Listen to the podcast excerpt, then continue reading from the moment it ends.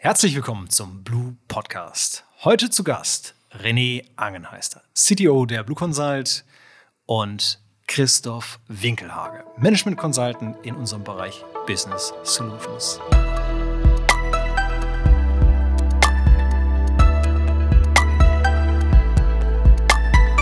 Hallo René, hallo Christoph.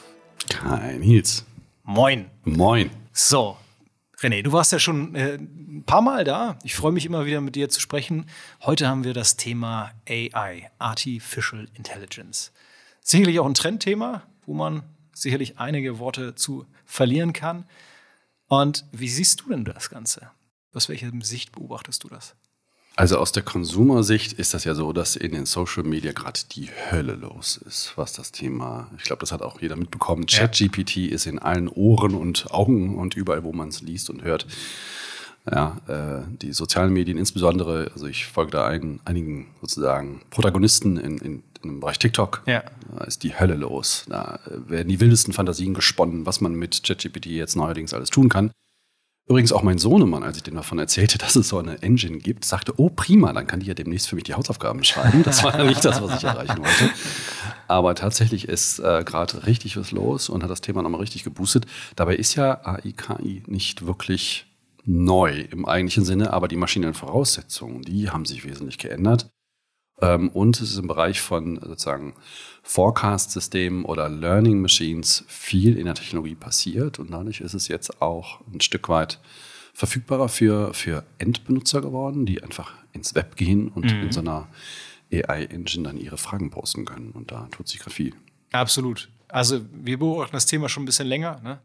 Auch so große Unternehmen wie eine IBM mit äh, Watson gibt es ja auch schon einige Tage. Und jetzt ist es das erste Mal so, dass es bei jedem irgendwie auf dem Handy angekommen ist. Ne? Ob das im Social, im Social Media ist, mit einigen spannenden Apps, auch vielleicht teilweise auch ein bisschen geeky, ne? wenn man sich das, das Lenser AI anguckt, wo du dann deine weiß nicht, 20 Fotos hochlegst und dann baut dir die App innerhalb von 10, 20 Minuten da 100 Avatare zusammen, die du da verwenden kannst. Oder auch andere Apps, ja, die dir, wenn du nicht besonders gut singen kannst, so wie ich zum Beispiel. Mhm. Und dann ähm, äh, singst du in diese App rein und dann bist du auf einmal ein Opernsänger, kannst du da, äh, kannst da lustige Sachen mit deiner Stimme machen. Ne? Das ist, glaube ich, das, das Erste, was man jetzt äh, so, so, zu spüren kriegt.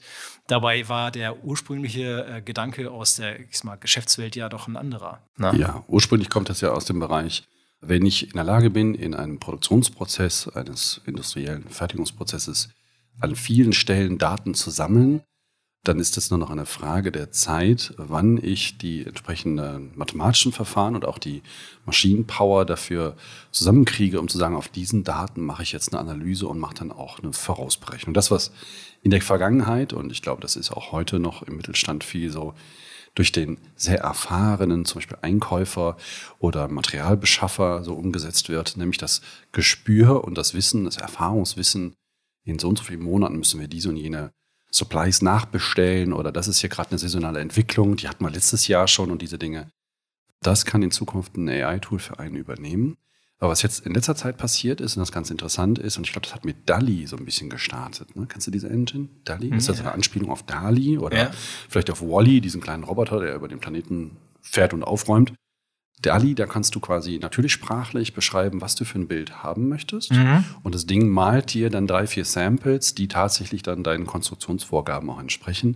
Das Verrückte ist, da kommen Bilder bei zustande, die können physisch so gar nicht passieren. Also die sind quasi gar nicht möglich und die sehen sehr realistisch aus. Und äh, es ist auch viel Quatsch dabei, tatsächlich. Also ist nicht immer alles ein Treffer. Mhm. Aber das war so, glaube ich, das Erste, was so insbesondere durch die Social Medias huschte. Mensch, schaut euch mal diese Engine an, da kann man verrückte Dinge tun. Und dann natürlich ChatGPT ne, von Absolut. der OpenAI Foundation. Das ist ein Riesending. Und es, äh, ich habe es tatsächlich sogar auf meinem Handy. Ja, okay. Ich habe einen iPhone-Kurzbefehl äh, mir runtergeladen, der automatisch Dinge, die ich dann über Siri in das Super quatsche, richtig an ChatGPT schickt und mir da Ergebnisse schickt. Ja. Am Anfang habe ich dann gedacht, okay, das muss ich jetzt in Englisch formulieren, aber nach meiner zweiten, dritten Anfrage, die ich einfach dann in Deutsch verlangt habe, hat das äh, System mich dann in Deutsch auch zurückgefragt. Also das heißt, das ist echt anpassungsfähig. Und was ja. wirklich nochmal einen großen Unterschied macht, ist, du kannst auf vorherige Anfragen Bezug nehmen, die du selbst gestellt hast. Also du kannst quasi eine logische Verkettung von mehreren Anfragen stellen und sagen, okay, und jetzt bauen wir das Ganze bitte nochmal etwas kürzer oder mit so und so viel 100 Worten oder als Bullet Point List oder oder. Und ähm, du kannst dir ganze Skripte damit schreiben lassen. Jetzt muss man aber auch sagen, das hat natürlich auch, also je dümmer die Frage, desto simpler ist häufig auch die Antwort. Mhm, Der neueste Schrei, wenn ich da gerade mal dranbleiben darf, ist, ähm, dass jetzt gerade ähm, gerade auf TikTok unheimlich viele Videos kursieren zu, wie muss ich meine Statements phrasieren und formulieren, um ChatGPT dazu zu bringen, den Umfang auch zu liefern, den ich mir so erwartet habe. Vielleicht auch bestimmte Sperren, äh, die im System eingebaut worden sind, um eben keine, äh, was weiß ich, Börsentipps dort abrufen zu können, nicht wahr, äh, zu umgehen und trotzdem ähm, vielleicht auch irgendwelche Investmentvorschläge oder diese Dinge aus dem System rauszuholen. Da sei allerdings auch ein bisschen Vorsicht geboten, denn das System denkt ja, es hat immer recht. Das ist noch ein ganz anderer Punkt, ob man das bewerten kann. Man kriegt ja auf alle Fälle Ergebnisse, aber das richtig und das falsch. Das äh, können wir im Moment noch nicht bewerten. Ich finde, also dass das ein, ein, sehr großes Ding ist, glaube ich, das, das steht außer, außerhalb der Frage. Da sieht man auch daran, dass jetzt kursieren ja schon einige Gerüchte, beziehungsweise einige Sachen sind enttarnt worden, zum Beispiel Microsoft, die da so das kursieren 10 Milliarden Dollar investiert haben, weil sie da an das Thema so glauben und sagen, okay, das wird das nächste ne, große Ding. Dann läuft das Ganze wohl auf AWS-Servern ne, im Hintergrund, also Hyperscaler AWS. Ähm, da investieren auf alle Fälle große Unternehmen, die davor, darauf setzen, dass das funktioniert. Jetzt ist, glaube ich, so die Phase, diese typische Phase. Da habe ich mir das, mich das an das Microsoft-Modell übrigens erinnert. Jetzt teasert man an, man macht das verfügbar, zeigt, wie toll das ist. Dass es im Moment auch einfach verfügbar ist, zu lernen damit. Und äh, irgendwann versucht man das, und das vermuten, glaube ich, alle in der Community, die wieder ein Stück weit wegzunehmen äh, und dann da halt äh, das hinter die Paywall zu legen und einfach auch ist mal, das zu monetarisieren, damit Geld zu verdienen. Das, das ist da, irgendeinen kommerziellen Nutzen muss es irgendwann haben, wenn Microsoft da so viel investiert. Also diese Firmen tun das ja nicht äh, sozusagen for the goodwill oder für, ich sag mal, mit dem Hintergedanken, der Menschheit was Gutes zu tun. Ich glaube, die Zeiten sind allgemein in dem Bereich auch vorbei. Es geht darum, Geld zu verdienen. Ja. Aber wenn man eine große Menge von auch freien Geistern dazu bewegen will, sich das System anzuschauen, ist der beste Weg, das einfach kostenfrei erstmal ins Netz zu stellen und die Leute darauf loszulassen und aus den ersten Verhaltensweisen und auch den Zufriedenheits- Umfragen, die dann immer am Ende so aufgerufen werden, auch ein Feedback daraus zu bekommen. Ist das Interface passend zu dem, was der User da erwartet? Wie gut sind auch die Aussagequalitäten oder Hakels an irgendwelchen Stellen? Ich glaube aber auch, dass die Phase jetzt schon ziemlich fast abgeschlossen ist. Und ich habe den Gefühl, wir stehen kurz vor einer Monetarisierung des Modells und mhm.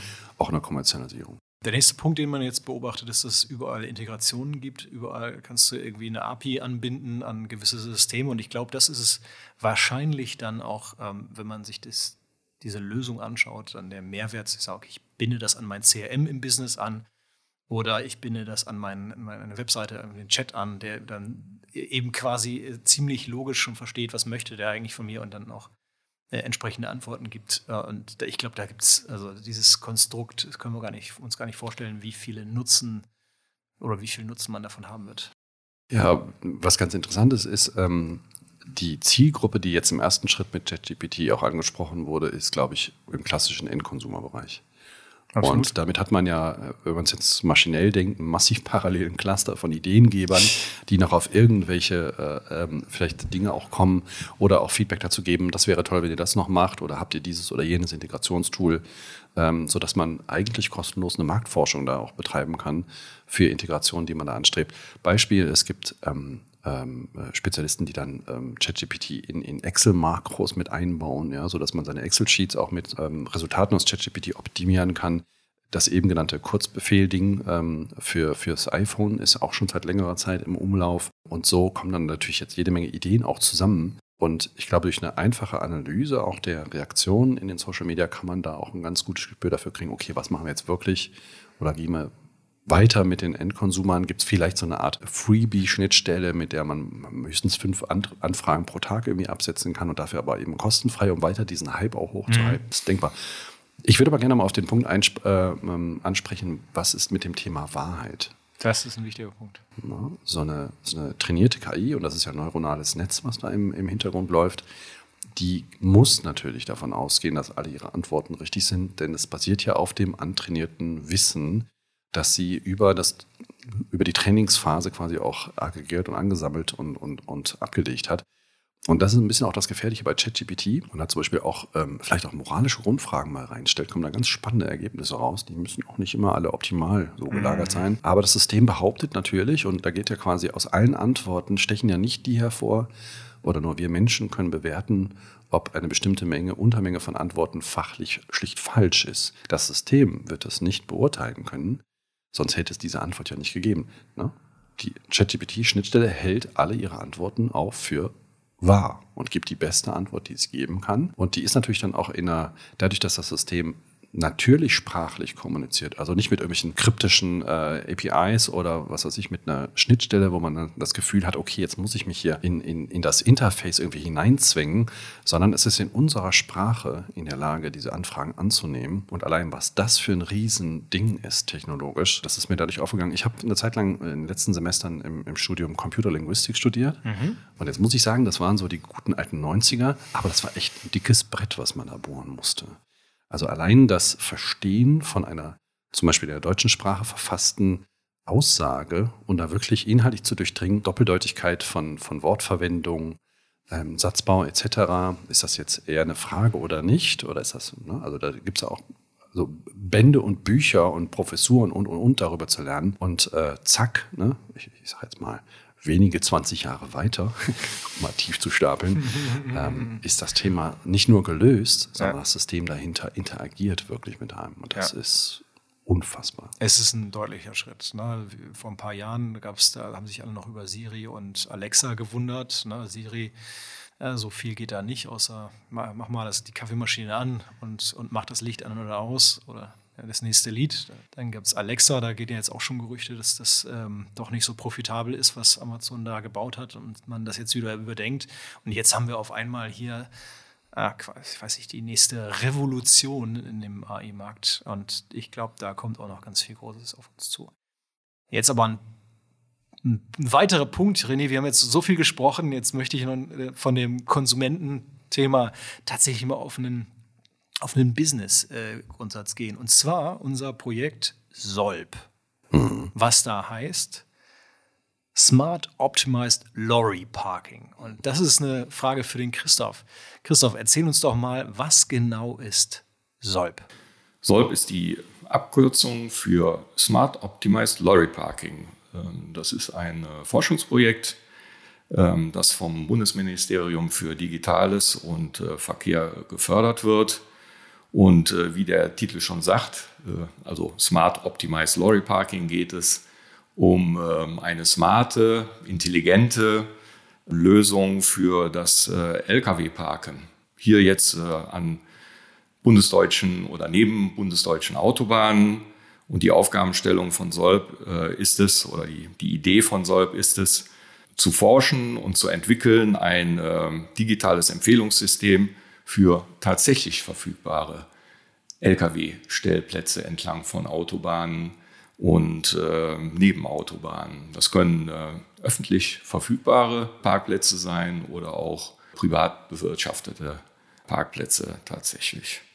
Warum machen wir das Projekt oder was ist so der Hintergrund? Ähm, äh, zunächst einmal gibt es einfach zu wenig Lkw-Stellplätze an bundesdeutschen Autobahnen. Es gibt also aktuelle Umfragen vom äh, BGL, äh, Bundesverband Logistik und Entsorgung.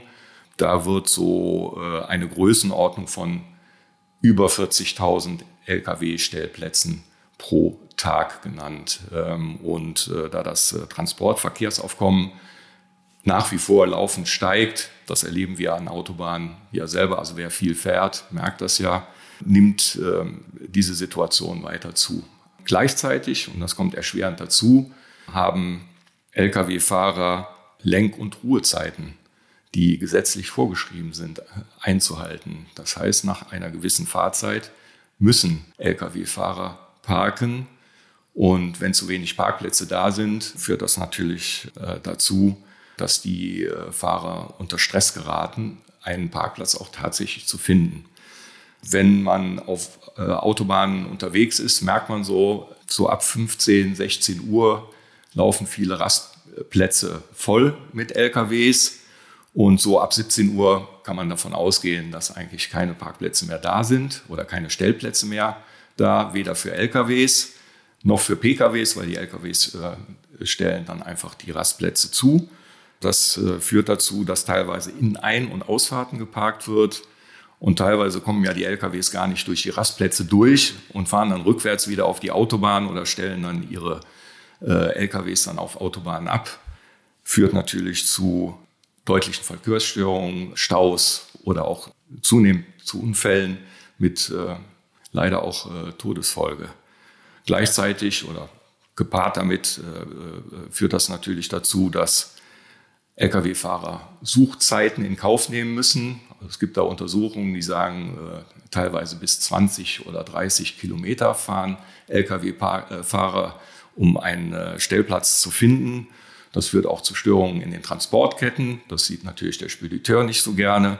Und das führt zu einer hohen Belastung, äh, also Stressbelastung, physisch, mental und in der Konzentration von den Lkw-Fahrern selber. Ja, wow. Vielen Dank. Ähm, Christoph, welche Herausforderungen löst die KI denn jetzt in diesem Forschungsprojekt? Um diese Frage äh, zu beantworten, möchte ich erstmal darauf eingehen, was wir im Rahmen des Projektes an Marktanalyse gemacht haben. Wir haben uns äh, angeschaut, welche Angebote es im Markt aktuell gibt. Und es gibt mobile Apps für Lkw-Fahrer, die äh, anzeigen, wo es denn Lkw-Parkplätze gibt also Stellplätze gibt, meinetwegen auch noch teilweise mit äh, Ausstattungsmerkmalen. Also gibt es da eine Dusche auf dem Rastplatz, ähm, gibt es da vor allen Dingen saubere Duschen, kann ich da essen, ist das äh, gegebenenfalls äh, ein sicherer Parkplatz. Ähm, das ist für Gefahrentransporte wichtig, da gibt es also entsprechende Vorschriften, die eingehalten werden müssen. Und äh, es gibt Applikationen, da können Parkplätze reserviert werden. Also es gibt ja äh, reservierbare Parkplätze und ähm, es gibt Applikationen, da kann man sich dann einbuchen. Wir sprechen aber hier über öffentliche Parkplätze, die können nicht reserviert werden. Und äh, deshalb ist die Herausforderung der KI jetzt äh, zunächst einmal zu lernen, wie das Belegungsverhalten auf diesen öffentlichen Parkplätzen ist. Äh, wir können feststellen in den bisherigen Analysen, dass es äh, unterschiedliche Arten von Parkplätzen gibt. Zum Beispiel Parkplätze, die in Ballungszentren äh, sind und Parkplätze, die eher in ländlichen Regionen sind, die verhalten sich anders. Und es gibt auch im Wochen- und im Tagesverlauf unterschiedliche Belegungsgrade auf den Parkplätzen. Und äh, der erste Schritt für die KI ist, dies zu lernen, also wie dieses Belegungsverhalten entlang der Parameter, die ich gerade beschrieben habe, tatsächlich im Grundzustand ist. Dann lernt die KI noch, was passiert, wenn Störungen auftreten, also wenn ein Stau ist zum Beispiel oder ein Unfall passiert oder eine Starkwetterlage ist, also auf einmal Schlagregen oder solche Dinge inwiefern das Auswirkungen auf das Belegungsverhalten hat. Also wenn irgendwo ein Stau ist, wie laufen dann die umliegenden Parkplätze voll und solche Dinge. Das ist der erste Schritt, also zu lernen über äh, entsprechende Deep Learning-Verfahren, wie äh, das Belegungsverhalten der Parkplätze ist. Und daraus werden dann Modelle generiert, die in der, in der Lage sind, Prognosen zu entwickeln, also ein Forecasting zu machen. Das heißt, der Lkw-Fahrer stellt eine Anfrage, ich muss in zwei Stunden oder in einer Stunde parken. Bitte gib mir eine Empfehlung, welchen Parkplatz ich denn anfahren kann, äh, der auch mit hoher Wahrscheinlichkeit einen freien Stellplatz, äh, Stellplatz zur Verfügung hat. Und diese Prognose bilden halt die bestehenden äh, Applikationen, die wir sondiert haben, im Markt nicht ab. Und das ist im Wesentlichen der Beitrag, den die KI jetzt in diesem Projekt bieten kann. Diese Services können auf der einen Seite, das ist unser Vorhaben, abgebildet werden in einer mobilen App zum Beispiel, die zur Verfügung gestellt wird für Lkw-Fahrende oder als Desktop-App äh, zum Beispiel für Speditionen. Was aber äh, jetzt stärker in den Fokus rückt, äh, ist eine Bereitstellung entsprechender Dienste als offene Schnittstelle, um diese Services zum Beispiel in bestehende Telematiksysteme einzubinden. Wer vor diesem Hintergrund Interesse hat, sich weiter über Solp zu informieren, über den aktuellen Stand und über aktuelle Aktivitäten, kann dies unter solp.eu auf unserer Website tun. Dort gibt es auch Kontaktmöglichkeiten und äh, dann können auch weiterführende Diskussionen geführt werden oder Fragen gestellt werden, die wir gerne beantworten. Spannend, Christoph. Ähm, inwiefern ähm, ist dieses Projekt jetzt für dich wegweisend in unserer zukünftigen Arbeit, in unserem zukünftigen Business im Umgang mit KI? Wegweisend für mich war äh, nochmal zu erkennen, wie vielfältig die Nutzungs- und äh, Einsatzpotenziale KI tatsächlich sind. Ich hätte jetzt äh, bis vor einem oder anderthalb Jahren niemals darüber nachgedacht, mich im Kontext KI, also mit äh, Parkplatzbelegung und äh, Empfehlungssystemen für Lkw-Stellplätze auf Bundesautobahnen zu befassen. Aber was wir hier haben, und das war eine schöne Erkenntnis, ist, dass wir hier einen klar, klaren Use Case haben für eine KI, die also wirklich einen sehr großen Nutzwert stiftet, die auch, sagen wir mal, äh, ist ja eingangs über ChatGPT äh, gesprochen worden, und auch hier sehen wir ja eine unglaubliche Vielfalt von äh, Nutzungsmöglichkeiten. Und es sind ja auch Dinge dabei, wo man mal hinterfragen soll, ähm, ist das wirklich eine sinnvolle äh, Anwendung oder äh, es wird ja auch, sagen wir, ersetzt das jetzt den Menschen und äh, solche zukunftsweisenden Diskussionen oder wichtigen Aspekte werden hier ja auch sehr stark diskutiert. Wir haben hier aber ein Anwendungsszenario bei Solb, wo der Use Case sehr klar ist und wirklich eine Unterstützungsfunktion für den Menschen da ist, der also einen wirklichen Mehrwert dort generiert, weil der Lkw-Fahrer oder der Spediteur hat selber die Entscheidung mit der äh, Empfehlung, äh, die die KI herstellt, umzugehen und bleibt sozusagen, um mal hier im äh, Transportgewerbe zu bleiben, in the driver's seat sozusagen. Also die KI hat eine klare äh, Unterstützungsfunktion und das für mich, sagen wir, auch wegweisend immer zu überlegen, welchen Nutzwert stiftet das, äh, wie ist der Use Case, ist er klar umrissen und ähm, man muss auch immer reflektieren, äh, die Bedenken, die mit, mit dem Einsatz von äh, KI verbunden sind. Das für mich nochmal so für unsere Arbeit auch wegweisend und auch äh, für die Gespräche, die wir da mit Kunden führen. Wow. Spannend, Christoph. Vielen Dank, dass du äh, dieses spannende Projekt mit uns geteilt hast. Äh, Habe auch ich jetzt eine Menge dazu gelernt. Ähm, danke, dass du die Zeit genommen hast und dabei warst. So, René, wenn KI jetzt äh, die quasi so viele Antworten liefert und so viel Arbeit erledigt, ist das jetzt zukünftig der, der Jobkiller für uns alle? Das ist natürlich eine ziemlich gesellschaftskritische Frage. Ja, und ich glaube, ich kann die auch gar nicht vollumfänglich. Also, das ist ja ein bisschen Glaskugel gucken, ne? aber so ist es. Die Tendenzen, die man sieht, ist, dass Menschen gerade jetzt im Social-Media-Bereich zum Beispiel in die Lage versetzt werden, äh, durch ChatGPT Leistungen abzurufen, die sie so historisch vielleicht eher extern beauftragt hätten. Also ein Beispiel, jemand, der eine gute Idee hat, möchte das jetzt sozusagen auch äh, im, im Markt feil bieten, ja, ist aber so nicht der Spezialist fürs Webseitendesign etc. Da gibt es natürlich klassische Wege, aber so einen richtig schönen Text auch zu bauen oder eine bestimmte Seitenführung oder vielleicht auch irgendwelche Hintergrundskripte oder Bilder, ja, äh, die er eben nicht aus dem Bild, Bilderstock sozusagen beziehen möchte, sondern rechtefrei quasi aus so DALI-Engine heraus beziehen möchte, der wird natürlich in die Lage versetzt, durch diese AI-Engines Leistungen abzurufen, für die normalerweise auf dem freien Markt jemand Kreatives beauftragen müsste. Und das ist natürlich, das steht so auf Messerschneide. Richtige, wahre Kreativität mhm. ist ja schwer, Maschinen abzubilden. Und ähm, ich glaube, dass da gerade in, so in der Veredelung ähm, immer noch die Hand eines Spezialisten erforderlich sein wird, um auch Spreu vom Weizen zu trennen oder so eine richtig geniale Idee zu haben. Ich glaube aber, was ähm, AI für uns leisten kann, ist uns in bestimmten Bereichen Arbeit abnehmen, damit wir uns auf die Dinge konzentrieren können, in denen wir den Unterschied machen. Das denke ich schon glaube, dass es auch äh, gerade im Bereich der sozusagen Startups, Newcomer und der kleinen Businesses, die komplett auf Internet und, und diesen Distributionswegen da basieren, auch einen echten Boost geben wird. Es gibt ja mittlerweile AI-Tools fürs Entwerfen von Bildern, Texten, was weiß ich, Webseiten, Design, ähm, von Marketingstrategien und, und, und. Ähm, ich habe jetzt auch eine Engine gesehen, die einem ähm, nach entsprechenden Vorgaben komplette Lieder schreibt. Mhm. Ja, äh, ähm, und das auch beliebig transponieren kann und, und, und. Es gibt so viele Einsatzszenarien, wo AI sozusagen ein kleines bisschen leichter macht, zum Ergebnis zu kommen. Denn AI hat ja auch keine Öffnungszeiten. Das ist, klingt ja verrückt, aber man muss sich das ne, nochmal in Erinnerung rufen.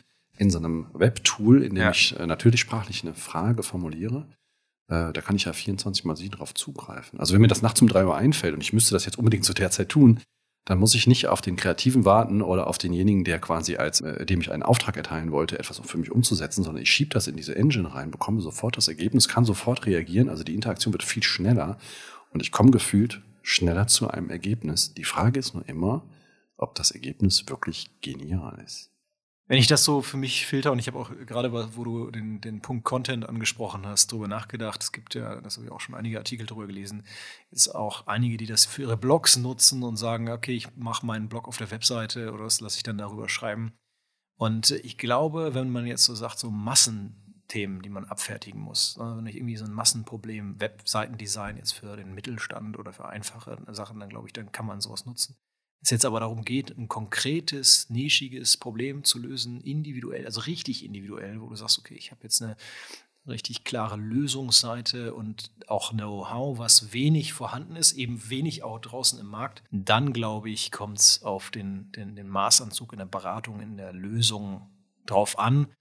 Und dann sind eben Experten gefragt, die dann wieder in menschlicher Form da sein müssen. Das ist meine, mein Guess. Wie gesagt, auch ich schaue da ja nur in die Glaskugel, aber das, so könnte das sein. Ja, tatsächlich so, das antrainierte Wissen in diesen AI-Engines hängt ja immer mit einem, mit einem Datenfragment oder jede Menge davon zusammen, die schon existieren.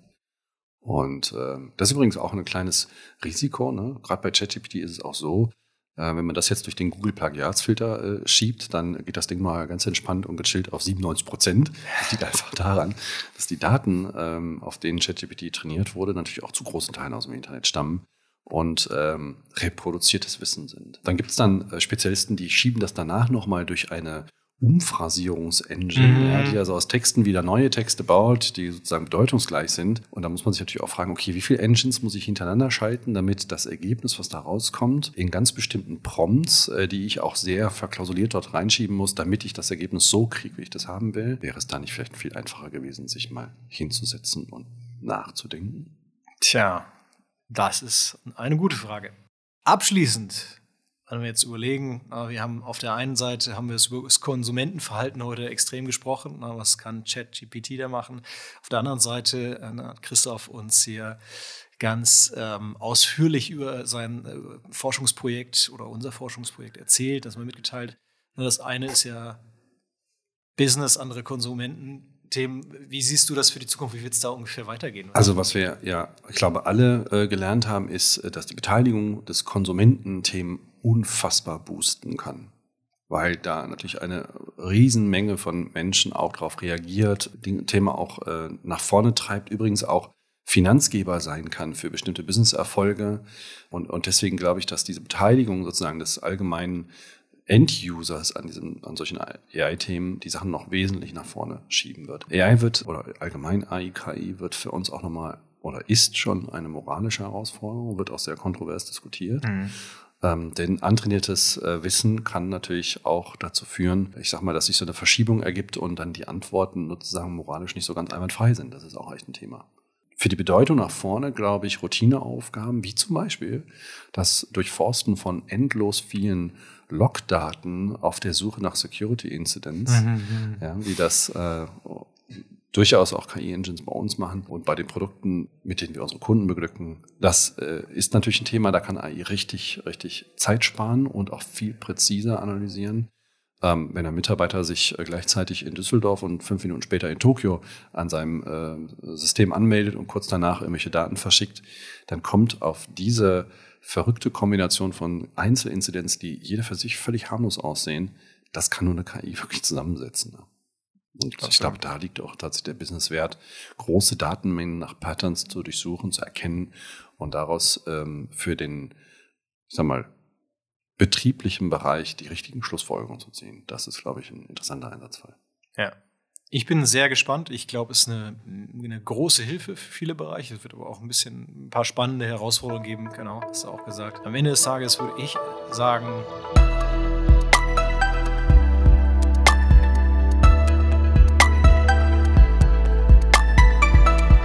Dank, René. Vielen Dank. Christoph, für eure Zeit, wieder mit euch hier zu sprechen. Und ähm, wenn Sie keine Folge verpassen wollen, dann heißt es jetzt hier, den Blue Podcast zu abonnieren, die Glocke äh, zu drücken. Dann gibt es beim nächsten Mal noch einen Push. Und wenn Sie interessante Themen haben, die wir hier gerne diskutieren, dann einfach kommentieren. Und damit sage ich Tschüss und auf Wiederhören.